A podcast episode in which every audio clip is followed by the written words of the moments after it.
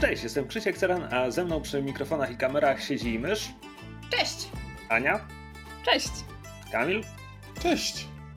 I Rafał. Cześć! E, I razem tworzymy sieć podcastów podsłuchane.pl, w ramach których gramy w RPG e, w, w serii Sesje na podsłuchu.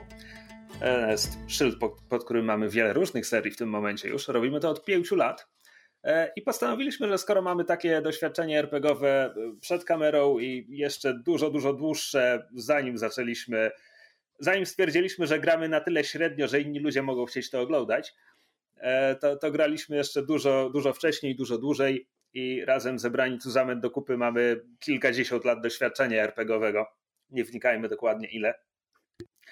I stwierdziliśmy, że możemy coś z tym zrobić poza sesjami na podsłuchu a kiedy grupa ludzi się zbiera przez internet i stwierdza, że chce coś zrobić, to wychodzi z tego podcast. Więc to jest pierwszy odcinek punktów inspiracji e, naszego podcastu, w którym będziemy rozmawiać o RPGach, o graniu, o przygotowywaniu się do grania z perspektywy osoby prowadzącej, z perspektywy graczy. Punkty inspiracji są, e, w pierwszej kolejności będą je poznawać e, nasi patroni, patroni sesji na podsłuchu, e, ale po pewnym czasie te odcinki będą również szły w świat, także witam Was patroni w pierwszej kolejności, a potem resztę słuchaczy. Cześć. Jak was pięknie również. dziś wyglądacie. Do tak, twarzy Wam jeżeli... w tym tu wstaw e, nazwę ciucha. Piękne piżamie. E, jeżeli chcielibyście znaleźć się w gronie naszych patronów y, i mieć dostęp do e, punktów inspiracji nieco wcześniej niż um, reszta naszej publiczności, to bardzo gorąco zachęcamy patronite.pl ukośnik sesję, tam możecie nas e, wspierać różnej wysokości kwotami i do tych różnych kwot przypisane są różnego rodzaju nagrody, więc bardzo gorąco zachęcamy. Tak, a w pierwszym odcinku stwierdziliśmy, że zaczniemy od tego, od czego większość osób zaczyna przygodę z RPGami e, i co potem cyklicznie powraca raz po raz, to znaczy od tworzenia postaci. Bo zazwyczaj rozpoczęcie przygody z RPGami wygląda tak, że znajomy tudzież znajoma ci mówi hej, zagrajmy, ja poprowadzę, wymyśl postać, a ty zostajesz z głupią miną i zastanawiasz się co dalej. E, I potem oczywiście człowiek nabiera w tym wprawy i to idzie coraz sprawniej i pomysły przychodzą łatwiej i tak dalej. Ale nie wiem, ja raz na jakiś czas też słyszę, której z was mówi poprowadzę to, będziemy grać w to i ja zostaję z głupią miną i, i szukam tej haha inspiracji. E, więc stwierdziliśmy, że na pierwszy odcinek to jest, to jest dobry temat, żeby o tym porozmawiać, jak do tego podchodzimy, e, jakie mamy może sztuczki na, nie wiem, żeby na szybko zrobić postać, czy, czy jak jej nadać jakiejś głębi potem e, i jak podchodzimy do wymyślania postaci od strony fabularnej, a jak od strony mechanicznej, to oczywiście zależy od systemu. E, więc, czy ktoś ma jakieś słowo na początek? Czy ktoś chciałby zacząć?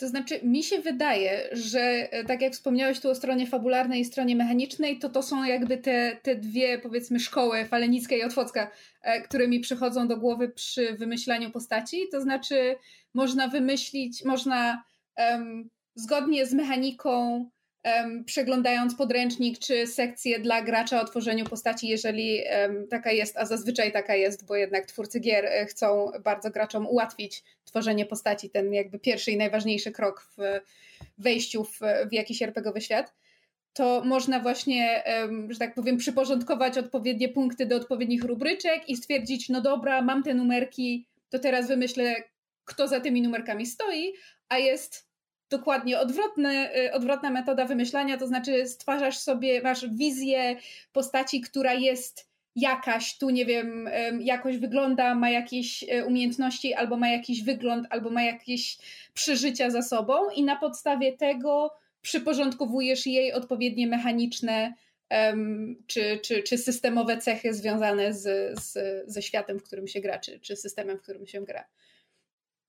Czy macie że tak powiem, zakładając, że to są dwie szkoły, czy częściej podążacie za którąś z nich? E, ja zawsze wymyślam najpierw postać, a dopiero potem e, dopasowuję statystyki. E, jakoś. To ja na odwrót. Tak?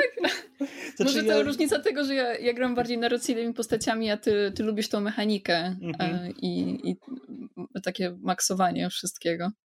Niekoniecznie maksowanie, chociaż najczęściej się tak kończy, ale ja, ja lubię sobie, wiesz, wymyślić, wyobrazić postać, jak ta postać wygląda, inspirując się jakimś aktorem czy jakąś postacią z serialu, filmu i potem widząc, jak ta postać wygląda, no, i też biorąc pod uwagę to, kim nie grałem od dłuższego czasu, albo kim nie miałem jeszcze nigdy w ogóle okazji zagrać, czy to wojownikiem, czy to magiem, to wtedy tak idę w tę stronę i później już sobie wyszukuję jakieś ciekawe klasy, czy ciekawostki mechaniczne. I potem robię mechanikę, mechanikę, a potem wymyślam, a w, w międzyczasie wymyślam do tego historię postaci i jak się zachowuje i czy jak, głównie jednak statystyki i to, czego będę chciał używać tą postacią, to później obrasta historią postaci i jej charakterem.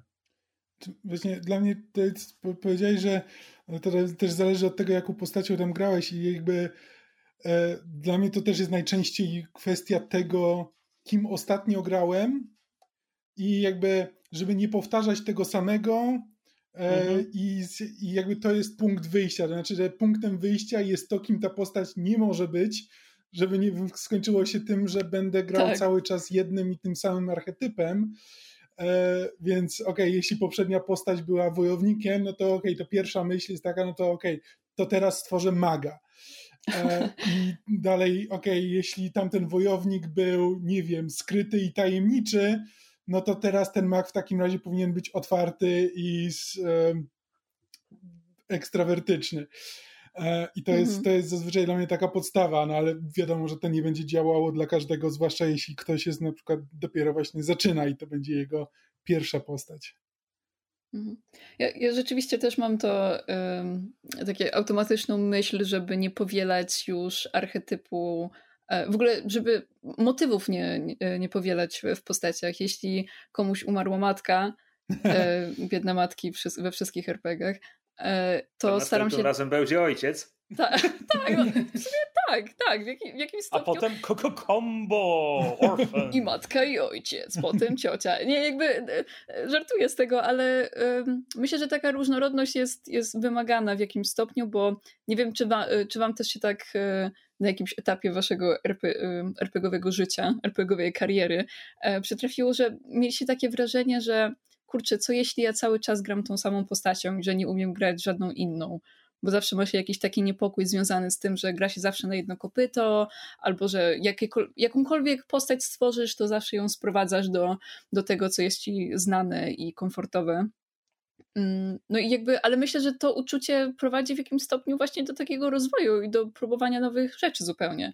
Bo, bo jakby ja, ja jestem przyzwyczajona do grania, do grania postaciami e, dość charyzmatycznymi i e, takimi e, no, że mogę sobie pogadać na sesji, bo po prostu ja lubię rozmawiać z ludźmi i, i tak. Ja zauważam brać. pewien motyw, który się bardzo często przewija. Wszystkie moje postaci odgrywam w ten sposób, że wkurwiają myszę. Bo czy, czy to wojownik, czy to, czy to wampir, który właśnie raz sobie postanowiłem, nie będę potrafił zupełnie walczyć. No to wyszedł mi Petroniusz, który, którego później właśnie mysz miała okazję odgrywać. E, a i tak, i tak byłem w jakiś sposób wkurzający. No. I, I rzeczywiście moje postaci zazwyczaj kończą się w, jak, w jakiś sposób będąc centrum rozwałki. Czy to miał szalony naukowiec, a to będzie wysadzał rzeczy w powietrze, a to wojownik, a to sorcerer, mm, piorunami niech wali. No. Ale wiesz co, to jest w sumie dobra rada też dla początkujących graczy, żeby stworzyć postać, która mm, może nie tyle, że jest jak ty, ale ma cechy, które komfortowo by ci się po prostu odgrywało, bo jeśli jesteś dość zamkniętą osobą, to nie ma sensu się na samym starcie jakby RPGów e, wciskać w rolę najbardziej rozmownej osoby, która zawsze jakby wiecie, dominuje w drużynie i kieruje wszystkimi. Po prostu mm, jednak wiecie, no nie, nie, wszyscy są jakby aktorami głosowymi albo po prostu aktorami, nie potrafią się wczuć w niektóre sytuacje, które nie są im znajome, więc myślę, że stopniowo można wchodzić po prostu poprzez postaci, które odzwierciedlają twój charakter. Mhm. Ja, ja się magię na przykład. Myszu, ty Bo w ogóle na... nie, nie powiedziałaś, czy wolisz cyferki najpierw, czy koncept najpierw. Jest coś na pewno w tym, że myślę o tym, czego jeszcze nie grałam, ale to przyszło jakby jednak z, z czasem, z, z ilością rozgrywanych sesji i postaci, które już miałam jakby w, w kołczanie nazbierane. E, ale u mnie jednak najpierw jest pomysł, albo na przykład zaczątek historii, albo jakiś twist, albo coś ciekawego, co, co chciałabym rozegrać, i potem jakby reverse engineer, engineeruje to, żeby, żeby ją dopasować mechanicznie i czasami jakby dokonywanie konkretnych wyborów dotyczących, nie wiem, e, klasy czy jakiś cech, jakiś statystyk, potem jeszcze z powrotem tę postać właśnie wy, wyszlifowuje, ale prawie zawsze zaczynam od, od pomysłu, od, od, y, od fabuły. E, I tutaj bardzo się zgadzam z Anią, to znaczy moja pierwsza postać sobie wymyśliłam, że będę właśnie, tak wiecie, takim stereotypowym skrytym, skrytym łotrem, w sensie łotrzykiem, e, rogiem w D&D. Po czym pierwsza sesja zaprzyjaźniłam się ze wszystkimi, po prostu tak, gęba mi się nie zamykała i miałam takie okej, okay, czyli to jest coś, na co muszę zwracać uwagę, kiedy tworzę postaci. I rzeczywiście z biegiem czasu wychodzi na to, że nieważne jaką postać gram, um, ja, ja się śmieję, że nieważne jaką, jaką um, wartość moja postać ma w statystyce związaną z charyzmą, ja jestem w stanie sobie usprawiedliwić to, dlaczego moja postać jest um, wygadana lub nie właśnie wartością charyzmy na zasadzie. Nieważne, czy ma plus 3 czy minus 3, zawsze będę w stanie to wytłumaczyć e, swoim, swoim charakterem i tym, e, jak bardzo się lubię angażować w, w rozgrywanie. Ale to jest coś, co musiałam zacząć, jakby, coś, czego musiałam zacząć świadomie pilnować, czyli właśnie to takie przenikanie się mojego charakteru i tego, co ja robię naturalnie z postaciami, które tworzę. I teraz mam wrażenie, kontroluję to lepiej, ale nadal po pewnym czasie ze mnie to wychodzi. To znaczy, stworzyłam taką trochę denerwującą, opryskliwą, bezpośrednią kleryczkę, która ma wszystkich w nosie i w ogóle jej nie obchodzi co ze zdanie, po czym 50 sesji później jestem matką całej grupy i wszyscy do mnie przychodzą, jak mają problemy i się pytają o radę. I ja tego nie kontroluję, to jakby wyszło, wyszło w pewnym momencie samo z siebie. Natomiast y, Krzysiek, ty mówiłeś o jakby takich y, skrótach, czy takich trikach, żeby, żeby tworzyć postaci. I tak jak Ania powiedziała, żeby nie próbować na samym początku e, od razu odgrywać kogoś, kto jest diametralnie od nas różnym, jakby można zacząć od kogoś, kto jest do nas podobny i, i tylko ewentualnie zmienić parę, parę rzeczy i próbować to naturalnie, stopniowo wkomponować. To trikiem, który ja ostatnio używam, jeżeli potrzebuję stworzyć postać e, na szybko albo potrzebuję właśnie nowej postaci, to jest biorę jakąś lubianą postać przeze mnie z popkultury i ją próbuję wpasować w świat, w którym będę jakby rozgrywać sesję. Ewentualnie biorę dwie postaci i po prostu autentycznie je zderzam ze sobą, tak żeby to miało ręce i nogi. Biorę, biorę takie cechy jakby z, z historii czy, czy z charakteru, które mi pasują i próbuję zobaczyć, czy jestem w stanie. Znaczy, punkt wyjścia jest zawsze taki. Zobaczmy, czy nie wiem, postać na przykład Sherlocka, hipotetyczny przykład. Czy jestem w stanie e, odegrać swoją, nie wiem, powiedzmy, żeńską wersję Sherlocka i spróbować odegrać tę postać tak, jak jest znana w kanonie, czyli ma te pewne konkretne cechy.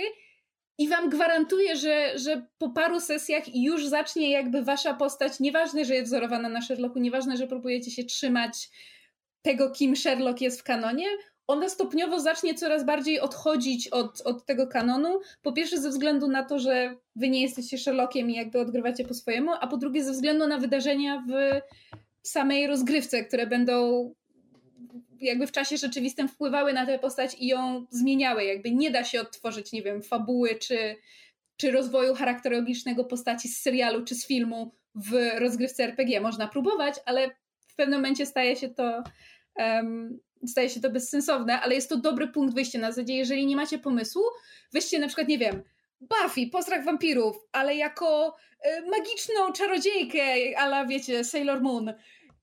I połączcie te dwie rzeczy and go. I, I, naprawdę można mieć z tym strasznie, strasznie dużo fanów, co ostatnio odkryłam.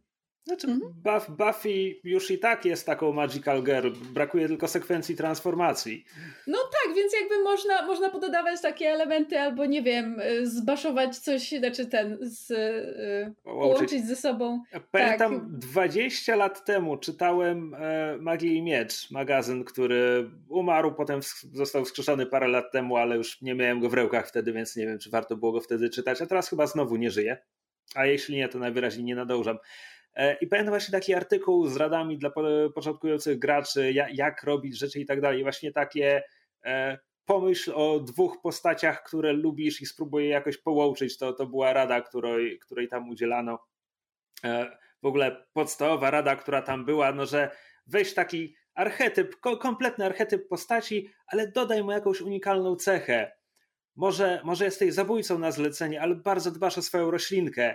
Jakby ja miałem wtedy 13 lat ale byłem już po seansie Leona zawodowca i miałem takie, to też jest tylko wzięcie postaci z filmu. Właśnie wziąłeś Leona z filmu, autorze tego artykułu. I nawet nie połączyłeś go z drugą postacią. Ja, ale wiesz co? Stosuj się do swoich rad chociaż.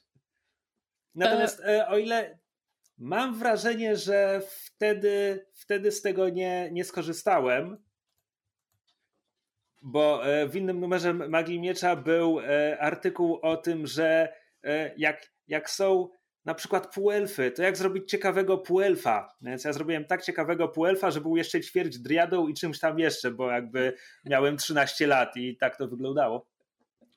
E, w każdym razie. Czy e, to ten metod... czarodziej, którym grałeś e, w Dedeki? Bo chyba Bart, grałeś... ale tak, tak. Okay. Albo Bart Sorcerer, nieważne. To było 20 lat temu, nie, nie rób mi klasówki. Ja pamiętam Morfira. W każdym razie. E... Każdy, kto z tobą rozmawiał 5 minut o RPGach, pamięta Morfira. Coś w tym jest.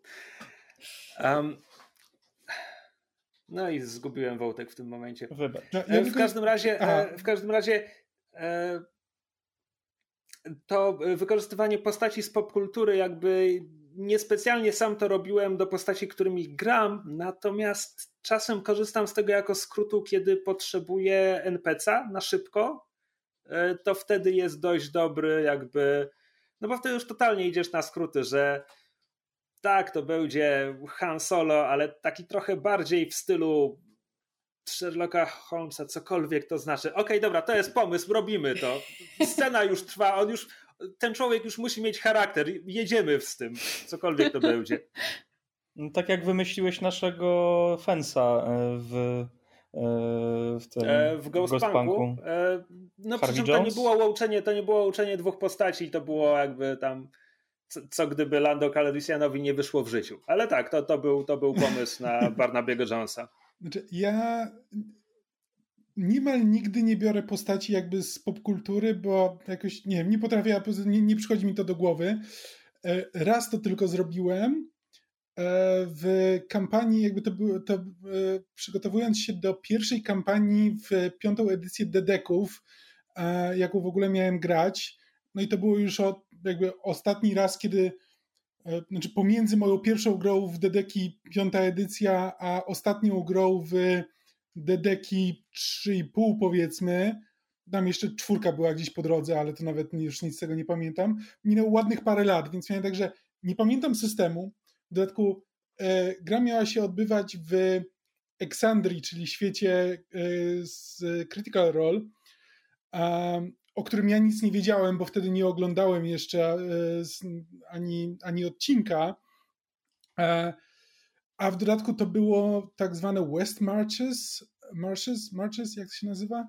E, tak, czyli to jest taki system, gdzie jakby mistrzowie gry się wymieniają i mogą, znaczy yy, postacie mogą jakby przychodzić i odchodzić dowolnie i to jest jakby wplecione w, w system gry i mistrzowie gry też się mogą zmieniać i cały czas jest niby opowiadana ta sama historia, ale nie ma tego, że jest potrzebna ciągłość fabularna, czyli jakby, że wszystkie postacie muszą, muszą być obecne, żeby coś miało ręce i nogi. Tak, bo, bo po prostu mieliśmy chętnych chyba 11 osób czy coś takiego, z czego oczywiście później na końcu zostało 5, ale to już jakby inna sprawa. I grają do dzisiaj. Ale ponieważ właśnie musiałem stworzyć postać, która jakby będzie w miarę łatwa w obsłudze, bo nie znam systemu, nie znam świata, nie znam większości tych ludzi, więc nie chcę się teraz ładować w jakiś bardzo ciężki roleplay, bo nie mam nawet pojęcia, czy dobrze mi się będzie w to grało, czy jakby czy z mistrzem gry będę się dogadywał, więc zrobię najprostsze, ten najprostsze możliwe, biorę sobie wojownika. I teraz muszę tylko wytłumaczyć, czemu w świecie ten wojownik nie wie nic o świecie. Więc musi być, e, więc prawdopodobnie nie Amnezja. jest... Nie, nie jest zbyt inteligentny po prostu. E, więc po prostu wziąłem za przykład postać Artura Naprzapiego z, ze słuchowiska Cabin Pressure, który jest taką poczciwą postacią, która z, który jest dorosłym mężczyzną, który trochę myśli jak e, nastolatek. E, I okej, okay, i zrobię takiego wojownika. Tylko po to, żeby po prostu mieć postać na stracenie, na zasadzie, że po prostu, żeby się, żeby poznać świat, poznać system i tak dalej, i żeby moja postać miała e, pretekst do tego, żeby nie wiedzieć, o czym wszyscy dookoła mówią i, i żebym ja też nie musiał się te, nad tym za długo zastanawiać. E, tylko, że właśnie i to był, wziąłem to tylko dlatego, że wiedziałem, że prawdopodobnie nikt przy tym stole nie oglądał, e, znaczy nie słuchał Cabin Pressure, bo to jest dosyć niszowa rzecz. Ja poza poza myszą, która tam ale... grała, tak. E, więc jakby, więc też to nie będzie taki czysty plagiat. I to jest postać, którą mi się grało jakby. Czekaj, bardzo... czekaj. To, to, to, że ludzie nie wiedzą, że to plagiat, nie zmienia tego w mniej plagiat. tak, tak. Czy to, to pla plagiat, jak to jest RPG? E, no tak, no to jest tak, tak, tak jakby punkt wyjścia, ale tak, albo e, pod, pewnymi, pod, te, pod pewnymi względami. E, I to po prostu, tylko że no to, ta postać jakby służyła tylko i wyłącznie jako podbudowa jakby charakterologiczna, że po prostu jakby, żeby myśleć o charakterze postaci, kiedy tworzę postać, o której charakterze nie chcę za bardzo myśleć, bo przewiduję, że jest na stracenie. No tylko, że później się okazało, że graliśmy w tę kampanię, wciąż gramy w tę kampanię e, i grałem w ten, jakby wiele, wiele przygód tą postacią rozegrałem, więc ona w pewnym momencie już stała się mniej tą postacią, od której zaczynałem, a bardziej kimś, kim podoba mi się gra i kto ma jakąś własną osobowość e, ale po prostu właśnie jako taki punkt wyjścia tylko i wyłącznie charakterologiczny. Bo cała reszta nie ma, nie ma znaczenia, bo to był wojownik, który był krasnoludem, a Cabin Pressure jest y, sitcomem o linii lotniczej i postać, na której się wzorowałem, jest stewardem. Więc jakby nie ma to nic wspólnego z tym, czym się zajmuje, z tym, co robi e, i tak dalej. Jakby tylko i wyłącznie, żeby mieć taką kim ta postać jest jako charakter, żebym nie musiał o tym myśleć za dużo, bo mogę wtedy po prostu nie. Mogę się zdać na to, co wiem o tej postaci i o jej charakterze, a niekoniecznie po prostu powielać pewne archetypy. Bo jeśli weźmiesz, jeśli tworzysz zabójcę i na archetyp weźmiesz innego zabójcę z popkultury, to bardzo łatwo jest po prostu wpaść w jakiś schemat, który już był ogrywany tysiące razy. Podczas gdy po prostu weźmiesz sobie jakąś losową postać, którą po prostu dobrze znasz, i z którą jesteś zżyty i w, włożysz ją w ciało kogoś, kto robi coś zupełnie innego, no to natychmiast tworzysz zupełnie inną postać. Więc to jest trochę to, o czym ty mówiłeś, że no jeśli weźmiesz zabójcę, który po prostu ma kwiatek, no to jakby, tak jak mówisz, no to po prostu wpadasz w ten sam archetyp, który, który jest wielokrotnie. Masz zabójcę, któremu zależy na jednej rzeczy, to jest stały motyw jakby z filmów, że jest zabójca. zabo zabójca, któremu zależy na sklepikarce. na przykład. Tak. E, więc e, po prostu możesz wziąć, zamiast brać właśnie jakoś taką całą postać, to wziąć tylko to, żebyś, żebyś mógł się zdać na to, że kiedy musisz podjąć decyzję, a jesteś nowym graczem i nie bardzo wiesz, jak byś miał to zrobić, to myślisz bardziej, co by zrobiła tam ta postać, gdyby była w tej sytuacji, która nie jest dla niej normalna. Mhm.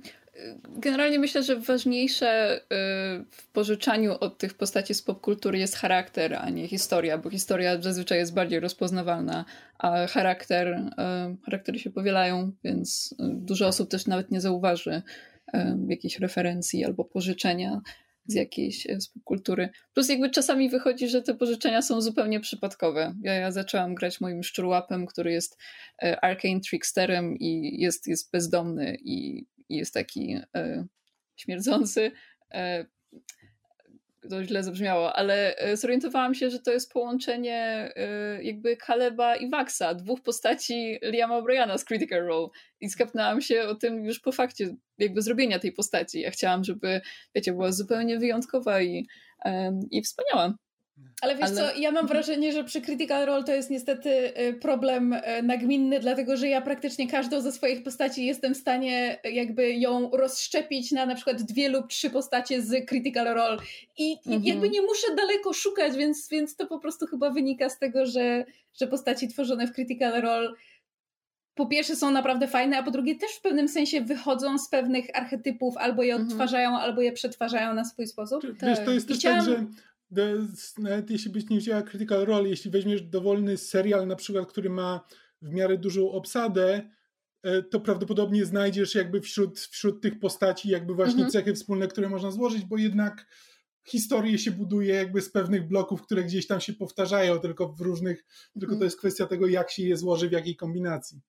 Tylko ja mówię jeszcze z perspektywy jakby wizualnej, bo e, jak, jakby jak przysiadłam do tworzenia tego, tego szczurołapa, to wiedziałam, jaką, jaką klasą będę grała, e, ale nie, nie wiedziałam jeszcze, jak będzie wyglądać, więc jakby myślałam sobie, jakich postaci jeszcze nie robiłam i próbowałam na podstawie tego coś wymyślić i stwierdziłam sobie, o, on będzie mieć płaszcz. To jest takie tak rzadko spotykane u, u jakichś łotrzyków, że, że ma taki długi płaszcz i Kaleb też ma płaszcz, ale pomyślałam sobie, nie, nie, on będzie, on będzie taki, taki brudny i taki ciemny, będzie miał ciemne włosy i teraz Bugs ma ciemne włosy. I jakby i za każdym razem, jak, jak dochodziłam do jakiegoś takiego um, pomysłu, to okazywało się, że on już był wykorzystywany i jakby wiecie, zawsze ma się tą potrzebę zrobienia czegoś wyjątkowego e, i czegoś, co, co nigdy nie zostanie powtórzone. Ale myślę, że e, jakby nieważne jest to, czy, czy już coś takiego było, tylko jak to użyjesz. E, no, ja, ja się z tym zgadzam, bo, znaczy, bo tutaj jakby Krzysiek wspominał, że, że jakby te takie um, znaczy mam wrażenie, że to y, jakby nie, nie, nie wystawiając Krzy, Krzyśka na ostrzał, ale to jest takie właśnie... Znaczy, ja tego nie robię, tworząc swoje postaci, więc jakby... Ale, cho chodzi, ale właśnie chodzi mi o to, że jakby... Nie trafisz, możesz mnie wystawić na ostrzał, nie trafisz, uniknę. Daj mi skończyć. chodzi mi o to, że pokutuje takie um, nastawienie czy podejście przy tworzeniu postaci jakby znaczy pokutuje jakby, mam wrażenie, że, że, że mówi się, że tego się nie powinno robić, a tak naprawdę y, to nie jest prawda, to znaczy że właśnie nie należy tworzyć postaci, które są archetypami. To znaczy, jeżeli masz, um, prawda, właśnie ten archetyp y, łotrzyka, który jest y, zamknięty w sobie i burkliwy i jest zimnokrwistym zabójcą, ale potem przywiązuje się do jednej osoby i dla niej byłby w stanie zrobić wszystko i zaczyna się powoli zmieniać i mówisz, e, to jest nudne, to już było, wszyscy już to widzieli. Jakby, co z tego, jeżeli granie takiej postaci tobie sprawia przyjemność i odnajdujesz się w dynamice grupy i razem ze swoim mistrzem gry i pozostałymi, pozostałymi graczami tworzysz historię, która sprawia ci frajdę. Nie ma nic złego w graniu archetypów, stereotypów, klisz, jakby i nie ma też nic złego w zaczynaniu od tego właśnie jako, jako punktu wyjścia, bo prędzej czy później jakby gwarantuję wam, że to się stanie wasza postać. To, że wyszła od, nie wiem, Buffy, czy Leona Zawodowca, czy Hanna Solo, będzie tylko jakby tym, czym właśnie miało być, czyli punktem wyjścia, prędzej czy później ona się stanie, e, stanie waszą postacią. Ale z drugiej strony jest też bardzo bardzo fajnym punktem wyjścia moim zdaniem jest właśnie wzięcie kliszy i odwrócenie jej na głowie. To znaczy moja druga postać, którą, którą w sumie grałam najdłużej, bo, bo dwa lata i, i 100 sesji, miałam właśnie a propos tych biednych matek, które w RPGach i, i w ogóle w, w popkulturze są, są biedne i często zabijane miałam taką myśl, o, wszyscy, wszyscy um, łotrzycy zawsze są właśnie sierotami albo półsierotami, mają to nieszczęśliwe dzieciństwo i są tacy biedni, niezrozumiani, youngstują. Ja mam takie, a, moja postać ma oboje rodziców, ma siostrę, bardzo dobrze się z nimi dogaduje, wszyscy ją kochają, e, a w drogę ruszyła dlatego, że ją nogi świeżbią i jej się nudziły i chciała zwiedzić świat i ma dokąd wracać i rodzina się o nią troszczy i jest trochę nieprzystosowana społecznie, hmm. ale jakby lubi ludzi, jest strasznie ich ciekawa, o wszystko się dopytuje, trochę, trochę jakby nie, nie rozumie konwenansów ludzkich, no bo jakby wychowała się w odizolowanej trochę społeczności, ale jakby lgnie do ludzi. I granie takiej postaci, która była mechanicznie łotrzykiem, ale charakterologicznie była po prostu ciepłym, puchatym kotkiem, bo zresztą grałam Tabaxi, czyli właśnie rasą takich kotoludzi, no to była straszna frajda i właśnie takie, takie branie jakiejś kliszy i odwracanie jej na głowie też może, też może um, być fajnym punktem wyjścia, żeby to potem dalej pociągnąć. Właśnie wpadłem na pomysł, kim będę chciał zagrać. E, starszą kobietą, która przez wiele, wiele lat była porywaną matką poszukiwaczy przygód i postanowiła w końcu być twarda i, on, i nie dać się więcej porywać, żeby jej dzieci mogły być w spokoju bohaterami. Macie. Tak, I love it! Słuchacze, macie tutaj. Czy, to, czy zasadniczo nie stworzyłeś w tym momencie e, księżniczki Peach z Mario? O. Która po prostu była przez Bowsera tyle razy porywana, że dopiero Babcia stała się Peach. bohaterką gdzieś tam w późniejszych grach. Może, może, nie, tylko muszę to teraz do, dopasować, bo jestem w, trakcie, jestem w trakcie tworzenia postaci, by the way.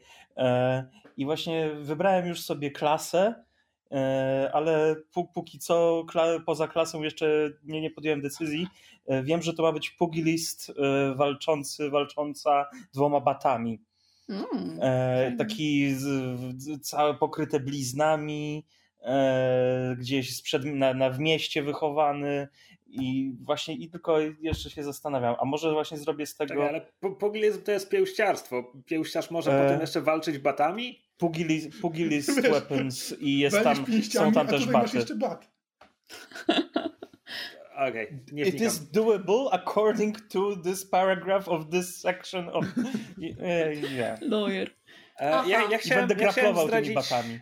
E, ja chciałem zdradzić inny, inny trik na tworzenie postaci, inną sztuczkę. E, to jest już to, trochę metoda dla zaawansowanych. Należy ją stosować z wyczuciem. Polega ona na tym,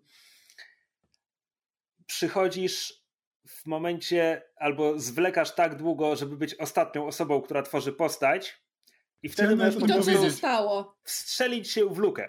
Przy czym e, ja nawet nie mówię o mechanice, bo oczywiście można to odnieść do mechaniki, jeśli mówimy o RPG-u w typie dedeków z klasycznym podziałem na rolę, no i że no ewidentnie tej drużynie brakuje uzdrowiciela, najwyraźniej gram uzdrowicielem. E, ale to jak najbardziej odnosi się również do konceptu i charakteru. E, polecę przykładem z Lochełów i Piesełów. Kamil i Rafał wiedzieli od początku, ok, mamy Ciułałę i mamy Mopsa i to są dwa małe, bardzo energiczne pieski, no to ja miałem, okay, zasada kontrastu, dwa małe energiczne, potrzebujemy dużego, spokojnego, jakby i potem trzeba było tylko dodać parę szczegółów i to był Sanjuro. E, więc, więc oczywiście mechanicznie patrzymy, czego brakuje w drużynie i tak możemy sobie roz, rozdysponować cyferki, ale też jak najbardziej koncept tak, żeby wstrzelić się w dynamikę albo, albo właśnie podkręcić relacje w grupie. Jeśli wszyscy inni mają już postaci albo mają już przynajmniej konkretny pomysł na postać, e, to wtedy z jednej strony jesteś trochę ograniczony, ale z drugiej strony to może być wtedy bardzo wygodne, no bo jest tyle możliwości tworząc postać, masz po prostu miliardy pomysłów, a tak to masz takie, no jest luka, to jest moja dziura, ja się w nią wpiszę. Miliardy pomysłów, ty weź mi nie mów, ja autentycznie mam folder na komputerze, w którym mam po prostu pomysły na postaci i czasami to jest tylko jedna linijka tekstu na zasadzie yy, właśnie tak jak Rafał wspomniał, wiesz, matka, matka poszukiwaczy przygód, która była porywana i teraz chce e, móc sama, że tak powiem, wywalczyć swoją wolność i nie dać sobą pomiatać. A czasami potrafi mieć już stworzoną kartę postaci z rozpisaną backstory, którą tylko ewentualnie muszę trochę e, przearanżować, jeżeli, jeżeli ją podsyła, podsyłam nowemu mistrzowi gry. I to jest, e, mam wrażenie, tak jak rozmawiam z ludźmi, którzy, którzy dużo grają w RPG, to to jest plaga. W pewnym momencie jakby to, że przychodzi ci do głowy pomysł na nową postać i nie masz gdzie nią zagrać i po prostu masz taki folder, gdzie je wszystkie katalogujesz, to, to, to bywa częsty problem i to jest bardzo smutne. Ja już mam ze trzy takie postaci, które mam w odwodzie i one mi tylko w tej, w tej głowie powoli tak dojrzewają, dojrzewają i coraz więcej korzonków i pączków wypuszczają i niedługo po prostu o niczym innym nie będę myśleć. Wiesz, problem, który opisujesz jest mi obcy, ale może to dlatego, że ja ciągle prowadzę i prawie w no ogóle właśnie, nie gram. jakby, wiesz, ty, ty te wszystkie pomysły, które mogłyby ci przychodzić do głowy e, prawdopodobnie jak okruszki rozsypujesz przed nami, kiedy tworzysz światy. Możliwe. To mnie zaskakuje szczerze mówiąc, bo ja mam takie ja nie robię nigdy postaci na zakładkę. Jak... E, Ale nie, nie. Ja nie tworzę postaci na zasadzie, że teraz na przykład w, w że, kampanii z wami gram, gram Bartką, że się, się wyraziłam. Koral. Wiem o co ci chodzi. E, ja w sensie mówię nawet, jakby... że nie robię postaci zanim nie znajdę kampanii, w której tak? zacznę, zacznę nimi grać. A bo... to, mnie prowadzi, to mnie prowadzi do bardzo, yy, znaczy do kolejnego pytania, bo chciałem właśnie o to zapytać w momencie, w którym zaczynamy od konceptu na postać. E, Rafał, też się możesz włączać, jeśli chcesz. E, od czego, co to znaczy tak naprawdę? Jak do tego podchodzicie? Czego szukacie w pierwszej kolejności, wokół czego budujecie postać? Założenie świata. Zawsze. Znaczy, Jakaś historia, ja przykład... geografia, tym podobne.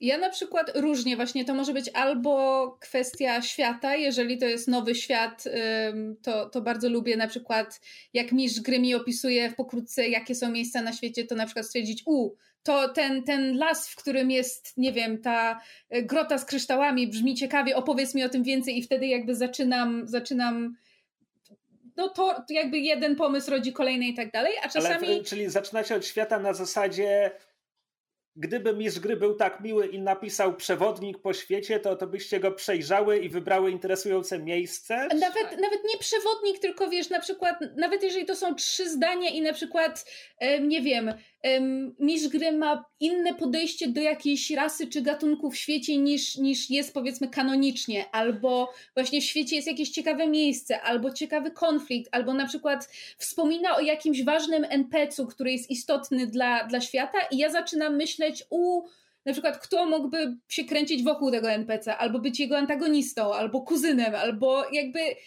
to, to się rodzi naturalnie. Na przykład postać e, Nisy, Nisy mojej e, Tiefling kleryczki, którą, którą teraz w sumie gram w, w praktycznie co tydzień prywatnie z, z przyjaciółmi. Ona powstała autentycznie dlatego, że miałam taką myśl, zresztą oglądając Critical Role, na zasadzie w, w mechanice dedeków jest coś takiego jak rasa Asimar, czyli to jest pół człowiek, pół anioł w gruncie rzeczy. I jest taka, taka pod, podrasa, powiedzmy, e, podgatunek Fallen Asimar, czyli upadły Asimar, czyli Asimar, który jakby no tak jak Lucyfer, prawda, w, w, w mitologii chrześcijańskiej. Um, upadły anioł. I miałam takie, okej, okay, w dedekach są upadły, upadły anioły, upadły, e, upadli Asimarzy. A czy, czy jest coś takiego jak Ascended Tiefling? W sensie jakby Tiefling to jest z kolei istota półpiekielna, więc zaczęłam myśleć, czy jest coś takiego jak Tiefling, który jakby może osiągnąć status jakby w niebo wstąpienia czy anielski i miałam takie, o, dobra, to w takim razie Tiflin kleryk. A potem zaczęłam myśleć, dobra, ale jeżeli on ma się jakby w niebo wstąpić, to znaczy, że zaczyna z bardzo niskiego punktu. No to będę grała kleryczką, która absolutnie nie cierpi swojej bogini i się z nią absolutnie nie dogaduje. Proszę bardzo. I mam jakby charakter, zaczęłam tworzyć backstory wpasowane w świat i, i poszło. I zaczęło się tylko i wyłącznie od tego, że a co jeśli nie Fallen Asimar, a co jeśli odwrotnie. I wystarczyło coś takiego. Mhm. Często ja też wychodzę z punktu, na przykład myślę sobie, że chciałabym grać postacią, która jest z jakiejś, e, z gór na przykład, albo z jakiejś mroźnej krainy i po prostu pytam wtedy mistrza gry, ej, a są tam jakieś góry w tym świecie? I po prostu proszę o opisanie tego jednego konkretnego miejsca i na podstawie tego buduję. E, albo nawet, bo ja teraz gram w kampanię, akurat ten szczurołap, e, ten, ten rogue, tam nie mamy stworzonego świata per se. On się tworzy trochę na bieżąco, mistrz gry między jakby sesjami nam wysyła czasami, e, czasami rzeczy, więc tam zaczynałyśmy w świecie, jakby było tylko miasto tak naprawdę, więc stwierdziłam, że chcę zrobić postać, która no jakby jest, e, jest jakby bo wiecie, jak się zaczyna kampanię, przynajmniej ja tak mam, to mam takie, ja mam taki strach, że będę za mało wiedzieć o świecie, więc wolę grać postaciami, które mają naturalną niewiedzę z tego powodu. Tak jak Kamil wspomniał o tym, że, e, że no jakby postać e, jakby... Je... Amnezja zawsze na propsie to tak. jest klisza, która się pojawia nie bez powodu. Ale nie tylko... Jakby, jako prowadzący chciałbym powiedzieć nie. jakby ten szczur ma amnezję, ale jakby nie jest... Jakby chciałam być częścią miasta, bo tylko miasto znałam ja jako gracz, ale zrobiłam go no jakby bezdomnym, żeby on był z jednej strony znał dobrze miasto, ale nie tą część, gdzie jakby zazwyczaj odbywa się fabuła, a jakby wiecie, jest częścią miasta, ale jest na marginesie tego miasta, więc nie jest zaangażowany bezpośrednio w takie rzeczy, które dzieją się i o których jakby wiedzą, nie wiem, jakiś kapitan straży czy coś w tym stylu. E, więc jakby fajnie sobie znaleźć tą taką komfortową niszę między wiedzą a niewiedzą, żeby postać się na czym znała, ale żeby to na przykład była działka, która nie jest jakby oczywista dla innych, e, bo znam, nie wiem, e, to są akurat dedeki, więc jakby moja postać ma ten taki feature City Secrets, że zna jakby ukryte przejścia, porusza się szybciej po mieście i w ogóle, ale z drugiej strony E, jakby zupełnie się nie zna na historii, nie zna się jakby na polityce w tym mieście, bo po prostu nie jest częścią takiego no, jakby życia społecznego, że tak powiem, bo się mm. zawsze trzymał na uboczu. Dla mnie nawet często wystarczy, że e, jako w ramach inspiracji wystarczy e, grafika czasami, po prostu, bo w tym momencie, znaczy nie w tym momencie, ale z e, inspiracją na przykład dla Angel w Ghost Punku, dla postaci była po prostu, była dosłownie jeden fanart, który ktoś, e, ktoś nam zrobił, który był fanartem e, nie żadnej postaci, która się pojawiła w, naszej, w naszych przygodach, tylko po prostu postać nazywała się Ser Filetiusz i był po prostu był rysunek Ichtena e, autorstwa Jari, który, z, który po prostu bardzo mi się spodobał. I jakby i ten, i ten patrzyłem na niego i widziałem w nim dużo charakteru. No ale to była postać stworzona przez kogoś innego, więc jakby. E, ale też nic o niej nie wiedziałem. Więc tylko jakby. Ale miałem takie, że ten ich ten mi wygląda na. E, ponieważ miał. Ich ten, jeśli ktoś jest tutaj. W, nie oglądał naszych sesji, a słucha tego podcastu, to ich ten są zasadniczo ryboludźmi. I ten konkretny miał z płetwy zrobionego takiego irokeza. Więc miałem taki, że u taki ich ten trochę punk rockowy, to by mi się, to by mi się podobało, więc okej, okay, to, e, to jakoś taką postać trochę, tr, trochę bardziej żywą, trochę właśnie z jakiejś takiej, nie wiem, bohemy artystycznej czy czegoś.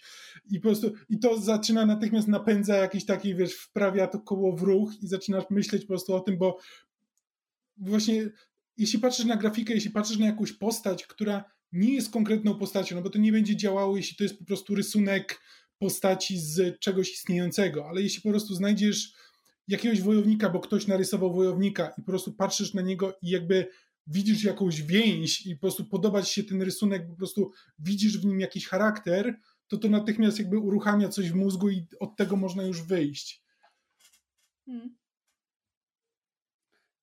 Ja mam taką metodę, znowu rzadko ją stosuję, rzadko gram, ale w momencie, gdy e, mam informacje o świecie albo nawet konkretnie o kampanii, jeśli tam dostaję od prowadzącego informacje o jakichś głównych siłach tego świata, czy jakiś, jakimś konflikcie fizycznym czy ideologicznym, e, szukam miejsca, w którym mógłbym zakotwiczyć swoją postać, tak żeby, żeby, żeby móc ją od początku wpisać, powiedzmy, w stronę tego sporu. E, jeśli dostaję od prowadzącego informację, no, że kampania będzie tego dotyczyć, to to jest takie trochę rozpychanie się łokciem. Hej, hej, niech uwaga skupi się na mnie, ja jestem stroną tego sporu. E, no ale to może być po prostu tak, że, że to jest jakiś szczegół w świecie, nawet niekoniecznie, niekoniecznie w tej części świata, w której, w której toczy się gra, e, ale jakoś daje mi wtedy tło, do którego mogę się odnosić. E, I to jest często jakby jeśli nie pierwszy, no to, to jeden z pierwszych haha, punktów inspiracji, e, który mi się posługuje, żeby stworzyć postać. Chyba mam tagline dla naszego podcastu. Haha, punkty inspiracji. Coś czuję, że będzie się to często powtarzać. A ja mam, ja mam do Was takie pytanie, um, bo jest bardzo dużo e, różnego rodzaju właśnie poradników odnośnie tworzenia postaci i sporo z nich e, zawiera oprócz właśnie e, tego typu trików, które my tutaj od siebie wrzucamy, to bardzo często mają na przykład takie trzy czy, czy cztery, czy pięć pytań, na które warto sobie odpowiedzieć, żeby, żeby jakby wiedzieć, kim jest nasza, nasza postać i do czego, Jakie do, naleśniki do czego lubi twoja postać? Nigdy tego nie Może robię. Nie, nie naleśniki, ale na zasadzie jaki, jaki, jaka jest jej największa obawa, albo kto, kto jest lub co jest dla niej najważniejsze, co chce osiągnąć w życiu, bo jednak jakby powiem szczerze, że zazwyczaj jeżeli świat albo zarys kampanii, e, który mistrz gry mi, mi da, nie, nie da mi od razu jakiejś zahaczki na zasadzie, u, to może być cel dla mojej postaci, albo moja postać właśnie, wiesz, plasowanie się po jakiejś stronie konfliktu, bo wtedy jakby jest konflikt, no to jeżeli moja postać jest po jednej stronie, no to będzie dążyła, żeby jakby konflikt się potoczył na korzyść jej strony i tak dalej. Jeżeli nie ma tego typu zahaczek, to ja zazwyczaj jakby nie, mam wrażenie, że nie stwarzam właśnie takiego odgórnego celu, tylko czekam parę sesji też, żeby zobaczyć jakby dokąd historia się potoczy, no bo jakby też nie chcę wymyślać celu dla mojej postaci, a potem po pięciu sesjach odkrywać, że albo ta postać jest zupełnie kim innym niż na papierze, bo to też trzeba wziąć pod uwagę, bo jakby to jest coś, z czym się nagminnie stykam, to znaczy ja wymyślam postać na papierze, po czym ją zaczynam grać i ona zachowuje się zupełnie inaczej Mam niż tak myślałam i, i, i jakby muszę, muszę pewne rzeczy zrewidować, ale jakby sytuacja, w której jeżeli wymyślam jej jakiś cel, do którego ona dąży i po pięciu sesjach albo odkrywam, że ona jest zupełnie kim innym i to nie ma sensu, albo okazuje się, że historia lub świat idą w takim kierunku, że to nie ma sensu, no to jakby mam potem problem, żeby oddzielić ten cel i jakby próbować znaleźć coś nowego. I, i potrafię mieć tak, że jak stworzę sobie postać i jeżeli na przykład wy, w wyobraźni wyjdę parę sesji naprzód, bo mam pomysł, gdzie chciałabym, żeby to się potoczyło i to tam nie pójdzie, to muszę potem jakby sama się um, ze swoimi emocjami tam układać na zasadzie, żeby nie czuć jakiegoś poczucia um, zawodu, który jakby no, nie wynika z niczyjej winy.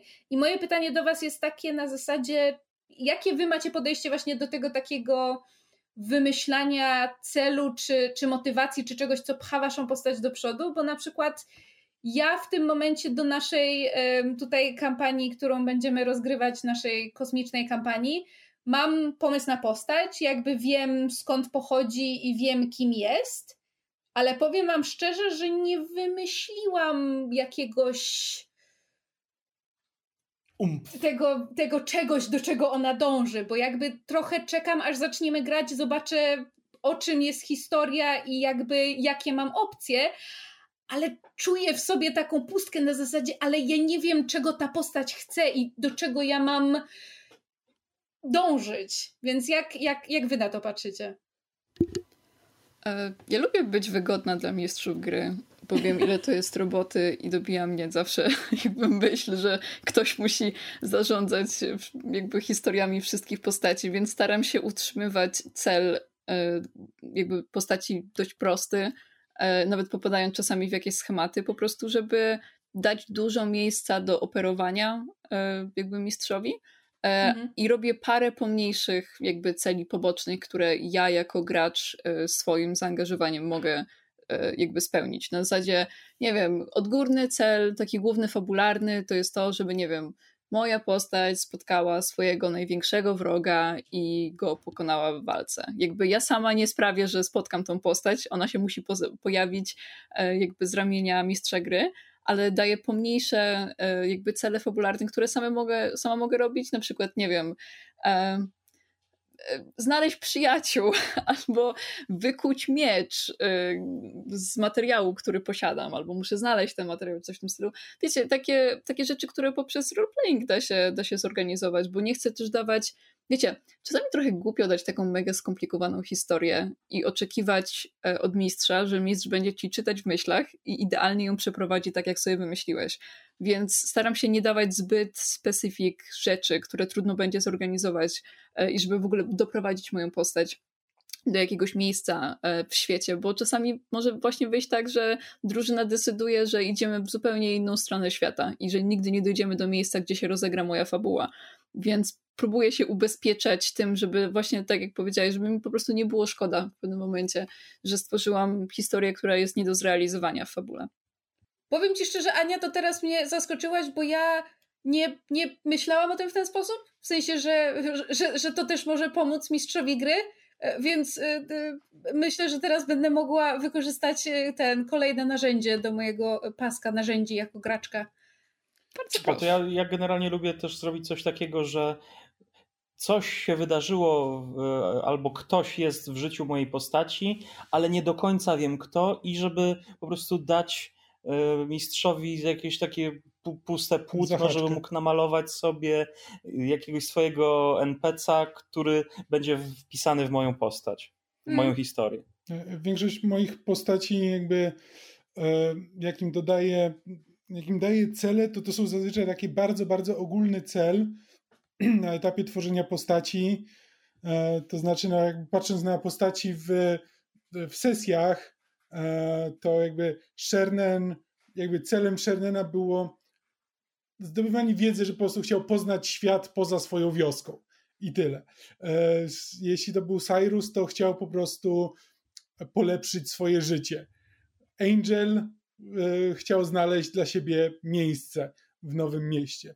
I to są takie bardzo ogólne po prostu, że niezależnie od tego, co się będzie w przygodzie działo, to to, to się jakoś, to, to po prostu daje postaci motywację taką do działania bardzo ogólną, e, a poza tym zazwyczaj po prostu z mistrzem gry później staram się ustalić jakieś e, coś, co będzie zahaczką do tego, czemu ta postać jest w drużynie i co z nią robi. E, tu, tutaj mistrz gry, który prowadził te trzy postaci, więc kiedy Ania mówi, że jej pomysł bywa pomocny dla mistrza gry, twój pomysł nie. To daje postaci, to daje postaci swobodę, że ona zawsze może się trzymać drużyny i z nią pójść i robić cokolwiek, ale ja jako prowadzący nie mogę z, tym nic zrobić. Jakby nie mam tam żadnej wajchy, żeby coś osobistego E, z tego wykrzesać dla twojej postaci. Znaczy tak, zdaję sobie z tego sprawę. Ja to mówię tylko bardziej jako z, z punktu widzenia gracza po prostu, żeby e, to, jest bardziej, to jest bardziej po to, żeby nie narzucać się drużynie, niż to po też, to, żeby no. pomóc mistrzowi gry, tylko po to, żeby niezależnie od tego, co jakby drużyna będzie robiła w danym momencie, to żeby postać mogła z nimi pójść.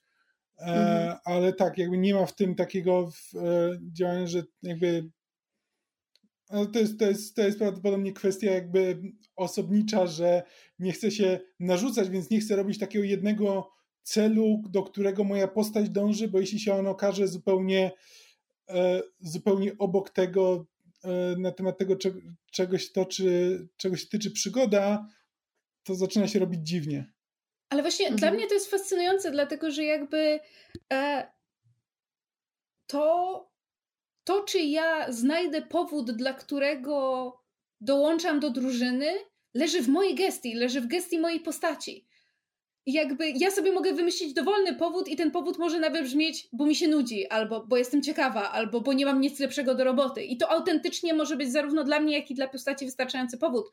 A to, o czym mówi moim zdaniem Ania i to, do czego nawiązuje Krzysiek, to jest jakby postać jest jak strzała. Musi mieć cel, do którego leci. Ten cel może się w pewnym momencie zmienić, ale mistrz gry dobrze by było, żeby wiedział, co to jest za cel. Czyli na przykład, tak jak wspominałam o tej mojej Tiefling kleryczce, która jakby mój pomysł na postać to było Ascended Tiefling. To jest bardzo ogólny pomysł, ale w momencie, kiedy przedstawiam mistrzowi gry, hej, mam taką Tiefling kleryczkę, która nie lubi się ze swoją boginią, ale mój zamysł na postać jest taki, że ona prawdopodobnie kiedyś będzie dążyć do jakiegoś pojednania albo jakieś kwestie z wiarą, to już jest dla mistrza gry moim zdaniem zahaczka na zasadzie okej, okay, kwestie, nie wiem, religii, tożsamości, um, moralności, whatever. A to, dlaczego ja sobie wymyślę, że, że z tymi ludźmi spotkanymi przygodnie pójdę dalej, to już jakby zależy ode mnie i mistrz gry nie ma nic do tego. W sensie ja wolę sobie sama wymyślić powód, niż żeby mistrz gry mnie jakoś siłą wmanewrowywał na zasadzie o, musisz z nimi pójść, bo y, wszyscy macie po drodze i jedziecie w tym samym kierunku. O, ho, ho, tak się przypadkiem składam. To jest bez sensu. Czy prowadził ci kiedyś święty Mikołaj? Ja, ho, ho, ho.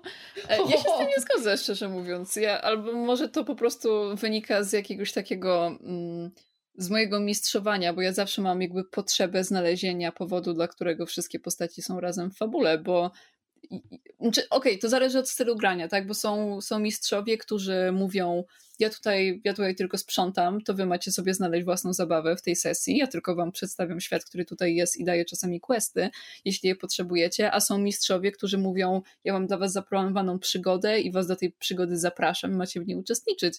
Więc e, ja bym powiedziała, że to jest wspólna praca mistrza i gracza to, że gracz mówi, dobra, moja postać jest taka, a mistrz mówi, no dobra, no to jakby e, wiesz, że ci ludzie na przykład jadą tą samą stronę co ty, czy coś w tym stylu i jakby to się musi jakoś łączyć, bo dla mnie ogromnym problemem jest to, żeby postaci czuły się jakby chciane w drużynie i, i żeby nie miały takiego wiecie, bo czasami jak się gra postacią, szczególnie taką zamkniętą w sobie, e, albo taką, która, wiecie, pracuje solo zawsze, inne takie, ogromnym problemem jest to, żeby ta postać miała powód do tego, żeby zostać z resztą bo cały czas może dostawać, e, wiecie, dowody na to, że lepiej mu się jednak naprawdę pracuje lepiej samemu i chciałby się po prostu odłączyć. Więc mistrz gry czasami musi tro, troszeczkę popchnąć e, albo kogo, albo to, tego gracza konkretnego, albo po prostu wydarzenia w fabule, żeby ich losy się po prostu splotły razem. Tak, a z drugiej strony um, kontrargument z mojej strony to jest coś, co jakby z, z moją grupą um, jakby, ponieważ gram te, obecnie z grupą, gdzie część to są ludzie, z którymi grałam wcześniej dwuletnią kampanię, a mistrz gry i jego przyjaciółka i jedna z naszych graszek to są nowi ludzie, z którymi gramy od mniej więcej roku, więc oni jakby, myśmy się siebie nawzajem uczyli. Oni się od nas uczyli jakby większego roleplayu, mimo że wszyscy lubimy Critical Role, to jakby oni grali wcześniej bardziej, no tak y, prosto nazwijmy to, bardziej tak typowe dedeki. A my się bardzo angażujemy w roleplay i na przykład to, co my robimy, to jest właśnie tego typu kwestie, gdzie mamy na przykład jedną postać, która bardzo moralnie odstaje od reszty drużyny, w sensie jakby cała reszta nas jest takie trochę, wiecie, do-gooders, to znaczy jakby zależy nam w sumie na tym, żeby, żeby czynić dobro i być dobrymi ludźmi i, i, i, robić rzeczy prawe i słuszne. Jedna postać jest moralnie od tego różna i to zaczął być problem. Więc co myśmy zrobili? Myśmy to zaczęli e, omawiać in character w trakcie gry, na zasadzie słuchajcie, ja nie wiem, co ja tutaj robię, przecież ja do was kompletnie nie pasuję. I to było o wiele ciekawsze. Tak wymagało też komunikacji poza grą, bo jakby musieliśmy między sobą się komunikować, że hej, to, że my jakby to, to, że ja wam mówię, że ja do was nie pasuję, to nie jest to, że ja graczka mam coś nie tak, tylko to jest wszystko in mhm. character, spokojnie musimy razem jako gracze znaleźć sposób, żeby to jakoś pogodzić, ale to nie oznacza, że to jest jakby przeszkoda, którą gracz musi tylko z mistrzem gry na przykład mhm. jakoś spróbować tak. Y, pogodzić to jest rzecz, którą można rozegrać in-game za porozumieniem z innymi graczami. I, i, I, wydaje mi się, że właśnie ta taka komunikacja na zasadzie, jeżeli mamy poczucie, że nasza postać odstaje, albo że nie ma celu, albo że w jakiś sposób z kimś zgrzyta, to można to próbować e, jakby rozwiązać nie tylko na, za kulisami, ale też na, na, placu, na, na placu boju. Mhm. Wiecie, ja, się z, ja się z tym jak najbardziej zgodzę. Myślę, że każdy, każdy konflikt to jest jakby pole do eksploracji. E, jakby ostatnio w kampanii miałam, miałam I sytuację... Hehe, punkt inspiracji. kolejny, kolejne motto do naszego podcastu.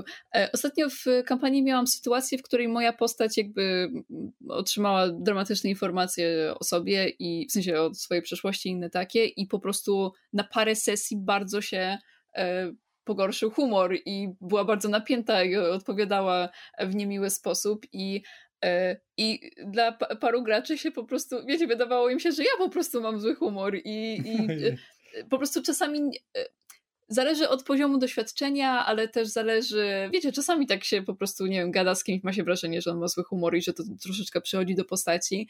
E, to wszystko jest do obgadania Mhm. I jak się ma duże doświadczenie i gra się z osobami, które też znają twój styl grania i ciebie, to, to da się eksplorować takie rzeczy w doskonały sposób. Ja myślę, mhm. że jakby postać odmienna moralnie w drużynie to jest mega ciekawy, e, ciekawa rzecz, bo, bo tworzy tyle po prostu miejsc tarcia i tyle e, możliwości do po prostu roleplayu, że to jest po prostu Mła. Ale jak się zaczyna, to ma się poczucie, że jeśli twoja postać ma troszeczkę inną opinię albo jest bardziej zamknięta w sobie, e, to że nie tylko, że ona nie pasuje do drużyny, ale ty też jako gracz nie pasujesz do drużyny mm -hmm. i, to, i to, to tworzy takie poczucie niepokoju trochę, bo chciałoby się pasować zawsze. I um. wydaje mi się, że jeżeli mogę to jakoś też y, coś doradzić ludziom, którzy właśnie zaczynają i, i, i tworzą postaci, zwłaszcza jeżeli właśnie zaczynają grać z nowymi ludźmi, bo tak jak mówimy, w momencie, kiedy grasz z grupą ludzi, których, których znasz, nawet jeżeli wcześniej nie graliście razem w RPG, ale się znacie prywatnie, to to jest trochę inna sytuacja. Macie już jakieś więzi, jakieś relacje, ale jeżeli zaczynacie grę z nowymi ludźmi, to ja, choć wiem, że jest to trudne, e, jakby bycie otwartym i komunikowanie prosto swoich potrzeb i, i, i czasami ma się opory przed takim właśnie mówieniem, jakimś zdradzaniem zakulisowych rzeczy, to mimo wszystko radzę, że jeżeli na przykład chcecie stworzyć postać, która w jakiś sposób jest, odstaje, czy właśnie ma specyficzny charakter, albo ma mroczne, sekretne backstory, o którym niechętnie mówi, ale wy jako gracz chcecie, żeby to wyszło na jaw, ale, ale postać będzie e, sekretna i, i wiecie, i skryta i będzie trudno z niej te rzeczy wyciągnąć, to takie rzeczy warto jako gracz zakomunikować otwarcie swojej drużynie na początku, na zasadzie hej, słuchajcie, mam tak, mój pomysł na postać jest taki, że ona będzie, prawda, tam nie wiem, e, cukierniczką, nie czekaj, cukierniczką? Jest takie słowo. Cumieczniczką. Mo, może w mojej drużynie, w mojej drużynie jest córka piekarza. pięknej bestii i wtedy widzę to. tak. Jest właścicielką cukierni, e, i, i, ale, ale ma mroczną przeszłość, o której nie lubi rozmawiać, ale wy wasze postaci jak najbardziej zachęcam do tego, żeby ją o to wypytywały. Nie zrażajcie się, jeżeli ona pierwsze kilka razy coś tam odburknie, ale ja chcę, żebyście się dowiedzieli, tylko musimy to zrobić takie, wiecie, push-pull, push-pull. Mhm. Więc otwarte komunikowanie takich rzeczy na zasadzie potrzeb, czy jakichś e, właśnie rzeczy związanych z naszą postacią wydaje mi się bardzo ważną rzeczą. Nie tylko właśnie, oczywiście mistrzowi gry pewne rzeczy trzeba komunikować, ale też można innym graczom. Ta, ta komunikacja mm. działa w, we wszystkie strony. Znaczy, właśnie... Ja akurat lubię, jak się zastanawiają i się boją, że moja postać jest zdrajcą i wszystkich zabije, ale to inna kwestia.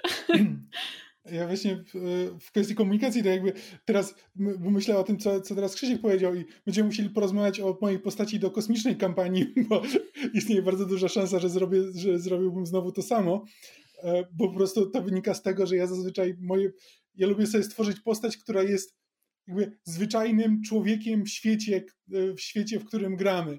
Jakby mam takie... To, to czemu nie grasz człowiekiem? E, znaczy okej, okay, może nie to, że zwyczajnie, ale że jest po prostu mieszkańcem. Jest po prostu mieszkańcem świata, w którym żyjemy. Nie jest, nie jest wybrańcem, nie ma jakiejś e, nie wiadomo jakiej historii, która, która za, nią, e, za nią podąża, tylko bardziej po prostu jest w świecie i go i ten świat na nią działa. Więc jakby tak nie mam, nie mam tego naturalnego instynktu, żeby znajdywać te, te takie punkty zapalne do konfliktu. E, co jakby tak, rzeczywiście zdaję sobie sprawę z tego, że dla mistrza gry to jest z kolei utrudnienie, bo to jakby sprowadza grę do tylko, tylko tego, co mistrz gry wymyśli, jakby nie daje, nie daje niczego od siebie w takiej sytuacji. Znaczy, jestem, zastanawiałem się właśnie nad tym, co Ania mówiła, że konkretny cel może, może być pomocny dla prowadzącego. Jako prowadzący mówię tak, jak najbardziej, a zacząłem się zastanawiać nad swoimi postaciami i w końcu przyszło mi do głowy, że dałem cel mojej postaci do kampanii myszy, co to kiedyś, e, tylko że cel, który wymyśliłem dla mojej dla tej postaci był dosłownie ostatnią rzeczą, którą w jej ramach wymyśliłem, a należy dodać, że zacząłem ją, minął rok, że tak powiem, od pierwszego pomysłu na postać, a od momentu, gdy wymyśliłem, wymyśliłem jej cel. Hmm. E, po drodze rozegraliśmy dwie mikrosesje, więc e, to, to jakby to nie jest tak, że to było po 50 epizodach długiej kampanii, tylko nigdy zmienia... tak długo nie myślałem nad postacią. Tak, a właśnie a propos, a propos długiego myślenia o postaci, bo myślę, że o tym też warto wspomnieć. Czasami im więcej czasu ma się na myślenie o postaci, tym, um, znaczy nie gorzej, ale jakby tutaj chcę trochę nawiązać do tego, co Krzysiek mówi, bo jakby w tym momencie Krzysiek myśli nad tą postacią do, do tej mojej kampanii, która kiedyś być może Półtora myśli, roku? Półtora roku, tak. I jakby ilość różnych rozmów, które myśmy mieli na temat tej postaci i świata, i jej miejsca w świecie, i przemyśleń, i jakby też to, jak ta postać się charakterologicznie w głowie Krzyśka zmieniała. Ja mam kilkanaście stron notatek na temat jednej, jednej postaci, bo, bo jakby, bo tyle żeśmy rzeczy zdążyli umówić. I z jednej strony fajnie, a z drugiej strony presja, żeby to pamiętać. wszystko. Tak, presja, żeby to wszystko wkomponować. Jakby chodzi mi też o to, że mam wrażenie, że ta presja może być dwustronna. I nie mówię tutaj konkretnie na tym, na tym przypadku, tylko jakby też patrzę ze swojego punktu widzenia właśnie na zasadzie mam taką postać, którą mam w głowie od dwóch lat i ona tam sobie dojrzewa i pączkuje i ja czasem coś tam szlifuję. I mam momentami wrażenie, że ta postać już urosła w mojej głowie do tak kompletnej postaci od A do Z, że ja już nie mam czego nią rozegrać. E, I nie mówię, że tak jest w wypadku postaci Krzyśka, ale jakby też wydaje mi się, że jeżeli na przykład mamy taką tendencję, że tworzymy postaci na zapas i mamy ten taki katalog w głowie, to warto, jeżeli stworzymy jakiś zarys postaci, go włożyć do tego katalogu i próbować go nie, jakby nie drążyć i nie próbować jej wykuć z tego kamienia do ostatniego szczegółu, tylko zostawić taki dać zarys, sobie szansę bo... odegrać tę postać, a tak. nie mieć ją skończoną tak, już dokładnie. jakby complete. I, i to... mówię, znowu, to nie jest bezpośrednio do Krzyśka, ale po prostu to jest, to jest pewien, pewne myśli, które mi, mi, mi zaczęły się rodzić w głowie, kiedy właśnie żeśmy się z Krzyśkiem zorientowali, że minęło już półtora roku, kiedy, kiedy ta postać się w nim kisi i jakby sama też zaczęłam sobie zdawać sprawę z tego, że to jest bardzo dużo czasu, jak na, jak na myślenie o postaci, a nie granie nią. Mhm. E, też z perspektywy mistrza e, miałam parę takich sytuacji, że po prostu gracz przychodził z tak konkretnie wymyśloną postacią e, i po prostu zestawem NPC-ów, z którymi będzie jakby wchodzić w interakcję w fabule, że tam nie było miejsca na moją fabułę. I, mhm. I to jest po prostu potem problem, bo jakby chce się oczywiście jakby to, co gracz wymyślił, pokazywać w fabule, tylko że to nie jest bo to jest trochę takie pisanie książki wewnątrz RPG, wiecie o co mi chodzi? Takie, że trochę moja postać jest, jest główną postacią, nawet nie tyle, że główną, ale jest po prostu postacią, która ma własny storyline i to, że ona jest w drużynie z kimś, to to jest poboczna kwestia, a główną kwestią jest ten storyline. Mm. I trzeba na to uważać po prostu, bo no potem to, to jest, jest ciężej mistrzowi i trudno potem z tym pracować. No, ale to jest znowu to, co właśnie e, bo na przykład moje podejście jest takie, że ja na przykład, ja jako gracz chcę po prostu, na przykład często mieliśmy rozmowę z naszym tam obecnym mistrzem gry w Dedeki, gdzie jakby on tam nas czasami jakby właśnie pyta, że co byśmy chcieli zrobić, czy, gdzie, czy tak nas zapytuje, gdzie chcielibyśmy, żeby ta przygoda poszła. Ja na przykład jako gracz w ogóle nie mam takich tendencji do tego, że ja myślę o tym, jaką ja bym chciał, żeby ktoś mi historię opowiedział, tylko bardziej na zasadzie, ja chcę po prostu być częścią twojej historii. I dlatego, dlatego ja zazwyczaj tak wymyślam takie dosyć, dosyć e, ogólne i um, mało szczegółowe historie, po to, żeby one się zawsze właśnie wpletły w tę historię, którą ma mistrz gry. Przy czym czasami mistrz gry chce właśnie z kolei polegać na tym, co, co wymyślą gracze, więc jeśli gracze nic nie wymyślają, to potem jest to dla niego trudniejsze, a jeśli mistrz gry, to, jeśli to jest trudniejsze dla mistrza gry, to potem taki gracz jak ja, który nie ma, właśnie, nie ma właśnie własnej motywacji, też mu nie pomaga, więc zaczyna się robić się taki impas, z którym nie wiadomo co zrobić. No i, i rzeczywiście jest, jest ważnym elementem tworzenia postaci jest żeby właśnie nie, nie wykuć jej do końca z tego kamienia, żeby zostawić przestrzeń na rozwój, zostawić białe plamy, a jednocześnie, żeby tam były dwie czy trzy takie konkretne zahaczki, informacje, postaci, wydarzenia, które mistrz gry może wykorzystać. Na przykład, nie wiem, jeden ważny NPC, który żyje, nie tak, że jest martwy i nic z nim nie można zrobić, chociaż wiecie, motywy pod tytułem o, wcale nie byłem zmarły, ukartowałem swoją śmierć, albo zostałem przywrócony do życia, albo, no, opcji jest wiele. Śmierć nie jest końcem opowieści.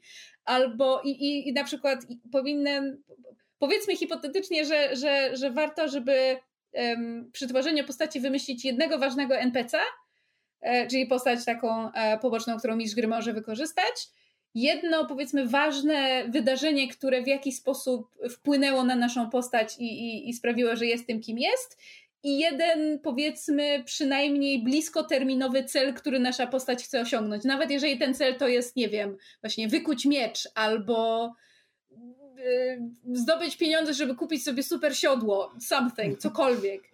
Um, i, I żeby były te, te, te, te, takie właśnie trzy czy cztery elementy, które mistrz gry może spojrzeć i stwierdzić, dobra, to ja, ja mogę to wpasować tu, to tu, to będzie dalej, jakby tak dać jednak trochę, trochę tych, rzucić zabawki do tej piaskownicy, bo z samego piasku to trudno coś ulepić. A na koniec kampanii pozwolę ci wykuć miecz. ja tylko Jeszcze chciałem powiedzieć, rzecz. tylko A, chciałem powiedzieć, Aleksi, się tego słuchasz, bo zacząłem mówić od naszej kampanii, a potem przyszedłem do teoretycznego scenariusza, więc to nie było o naszej, o naszej grze. Tak. Ale Pozdrawiamy Aleksa. Tak. tak, świetna kampania, bardzo dobra mistrz. E, ale tak, e, chciałem... Zakończyć odcinek? Możemy zakończyć odcinek, bo, e, bo chciałem coś powiedzieć, tylko zapomniałem, co ty powiedziałeś, więc um, wycofam się teraz z godnością e, albo z brakiem godności i niech ktoś zakończy ten odcinek. Czekaj, czekaj, chcę jeszcze jedną rzecz powiedzieć. Do tych rzeczy, co, co Mysza wymieniła, e, żeby się przydać do postaci, ja chcę jeszcze dodać e, jakby wadę jakąś skazę na naszej mhm. postaci. Mhm. To może być albo skaza dosłownie jakaś fizyczna, która będzie ciągnąć za sobą jakąś historię i backstory, do którego można się odnieść i inne postaci mogą się odnieść, bo no nie wiem, jak masz bliznę na całej twarzy, to, to wszyscy się tym zainteresują, od razu będą cię pytać. E, ale to może być też jakby skaza w postaci tego, że w przeszłości dokonał się jakiegoś strasznego czynu, albo że coś jemu się stało, albo że ma, nie wiem, moralność taką, że chce wszystkich zabijać, inne takie. E, bo myślę, że to po pierwsze bardzo pogłębia postać, a po drugie daje taki punkt odniesienia. Jakby wiecie, że takie co gorszego może się stać niż to, co mi się stało na przykład. I to i jakby myślę, no i też wiecie, y, jeśli się okaże, że jakaś inna postać ma podobną wadę, no to od razu jest jakby powód do rozmowy i do roleplayingu. E, I jeszcze jedna rzecz, bo też teraz sobie przypomniałam, e, zauważyłam, e, jakby, bo ja gram w takie kampanie, które są bardzo bardzo roleplayingowe. Tam jest naprawdę minimum mechaniki, minimum rzucania, rzucania kostkami, tam jest głównie gadanie. I bardzo istotną cechą we wszystkich postaciach, które, które robię od, od chyba trzech lat e, w tej, w tej kampanii, jest to, żeby postać miała moment, jak, moment jakiegoś ogromnego wstydu w życiu. Nie wiem dlaczego, ale to jest bardzo istotna rzecz, żeby jakby miał moment w swoim życiu, jakieś wydarzenie, którego się wstydzi, o którym zupełnie nie chce mówić, bo nie wiem, bo nie wiem, wykazał się słabością albo e, zabił kogoś, czy moment wstydu, oj, zabiłem kogoś, co, co za wstyd, ale nie wiecie o co mi chodzi. Taka mhm. rzecz, która no, jest niedostępna, no. no, no siara taka, e, rzecz, która jest niedostępna dla osoby, z którą nie jest jakby głęboko zaprzyjaźniona ta, ta postać. Mhm. To, to jakieś takie moment jakby wiesz, to jest specjalnie konkretnie wydarzenie, w które się mówi w momencie ogromnej, jakby wiecie, szczerości i takiego connection z inną postacią i, i myślę, że to jest, to bardzo fajnie w roleplayingu wychodzi, więc... Hmm. To jest, to jest fajnie, ja tylko, to... Ja tylko, hmm? ja tylko chciałam dodać, że wadą może być też, e, nawiązując do mechaniki, wadą może być bardzo niska statystyka, to znaczy czasami nie ma większej frajdy niż mechanicznie sprawić, że nasza postać będzie w czymś gorsza Okropna, albo będzie. Tak, tak. tak. Ja, ja, pamiętam, raz stworzyłam do one-shota postać Barda, który miał magię. Specjalnie wybrałam zaklęcia tylko takie, które można wytłumaczyć przypadkiem. W sensie on nie wiedział, że ma magię, czarował nie wiedząc o tym i wszystkie jego zaklęcia można było wytłumaczyć tym, że a, akurat wrogowi się noga powinęła, albo o, akurat poczułem się silniejszy. Jakby nie miały żadnych takich, wiecie, widocznych, magicznych komponentów czy elementów, żeby, żeby, żeby można było, żebym ja jako gracz mogła utrzymać tę iluzję, że to jest człowiek, który czaruje, nie mając o tym zielonego pojęcia, bo po prostu no, czasami ma szczęście, a czasami ma pecha i tak to wychodzi. Świetny pomysł. Ja strasznie lubię tę postać, może kiedyś do niej wrócę. Znaczy ja właśnie chciałem e, dodać do tego, co Ania mówiła, że jakby o takiej właśnie słabości jako takiej traumie, przy czym jakby traumie rozumianej nie jako jakieś tragiczne wydarzenie z przeszłości, tylko po prostu coś, właśnie to może być coś, co ci przynosi po prostu wstyd, o czym na przykład myśląc o tym natychmiast czujesz wstyd, czy coś takiego, że to jest po prostu coś, co wpływa, wpływa na postać, że to po pierwsze daje granicę jakąś taką, że tego moja postać nigdy nie zrobi, albo, albo nigdy więcej nie zrobi, e, w związku z czym jakby e, z jednej strony ogranicza postać, ale też, ale też jakby daje, daje motywację do działania, bo właśnie, bo to jest coś, co musi przezwyciężyć, w związku z czym jakby droga, droga właśnie z dala od tej traumy jest zawsze tą drogą, którą powinna podążać, więc zawsze jest przynajmniej jakiś taki kierunek do podążania wyznaczony przez to, gdzie ta granica jest, za którą nie można już wrócić. Więc to potrafi być właśnie dobrym, właśnie nie, tylko, nie tylko ograniczeniem, ale też motywacją. Hmm. I to chyba tyle. Mhm.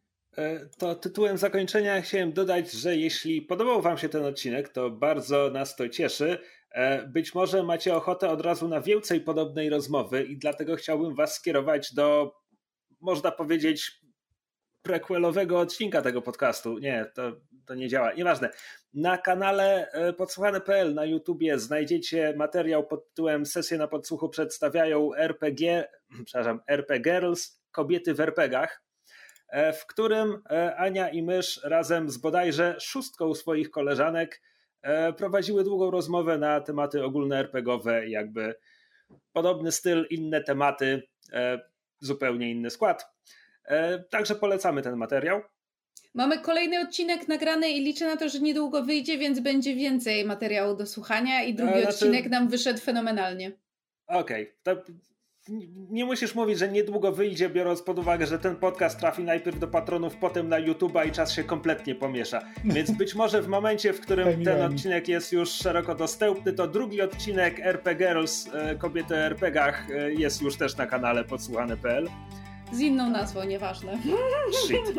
Timey-wimey. Dobra, znajdziecie. E, Wiecie to wcześniej tym... niż my.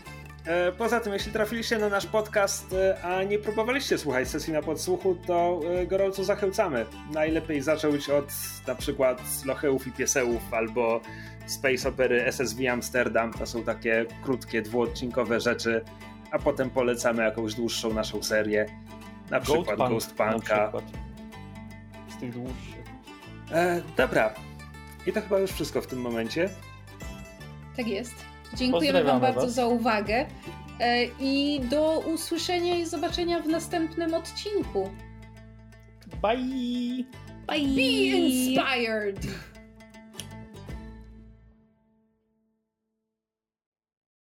To było fajne. Ale to w ogóle nasze, czy to z jakiegoś innego podcastu? Nie wiem, czy z innego podcastu przyszło mi teraz do głowy. Podejrzewam, że ktoś mógł to już wykorzystać, ale um, Okej, okej, okej. A może... bierzcie z tych punktów inspiracji. Nie, czekaj. Um, czekaj, ja jeszcze inspirujcie, inspirujcie siebie i innych. Jest jeszcze w kontekście tego, co mówiliśmy o kradnięciu, e, kradnięciu jakby pomysłów z popkultury i tak dalej, e, jest taki, jest tak, to jest cytat co prawda, to nie jest coś, co wymyśliłem. E, kreatywność jest sztuką ukrywania swoich inspiracji. Hmm. Jest inspiracja. Albo Kradnijcie inspirację. Gandiego, można powiedzieć be the inspiration you seek in the world.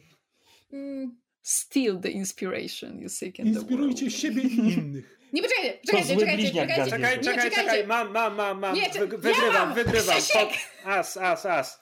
Kradzione nie tuczy.